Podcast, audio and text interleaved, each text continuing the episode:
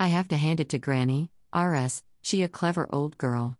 She creates my blog site. I never see it coming. Blogging has released internal pressure within the earthly body of the planet, all the valves here open and on vent. Take a long time to get to this place here and now in the present tense, past and future. The dreaming continues. It is my dream I can take any way I want and all in time with time. Pressure down. The beginning of an end. Granny and I need to share information with the universe. This is a get it all out in the open blog. The way of doing origin business is to wait.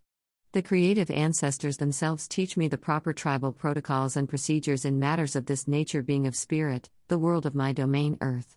Tribal law still stands. Reciprocation, reprisal, and revenge were the only means used by the origin to restore coherence and balance to the social group for any infraction of Dreamtime law.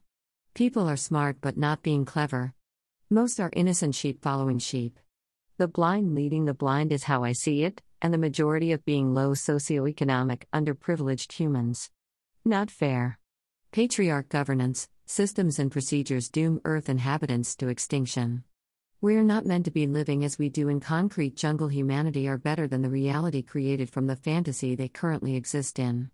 It is about truth, an offense but not a sin, authentic, genuine, original, and perfect. Mowi comes from the Anaiwan tribe, NSW, dialect for Dabil Dabil and commonly known across the continent among the Origine as a trickster. I have relocated and reactivate the ancient religious ceremony place, which kept checks and balances on the Mowi.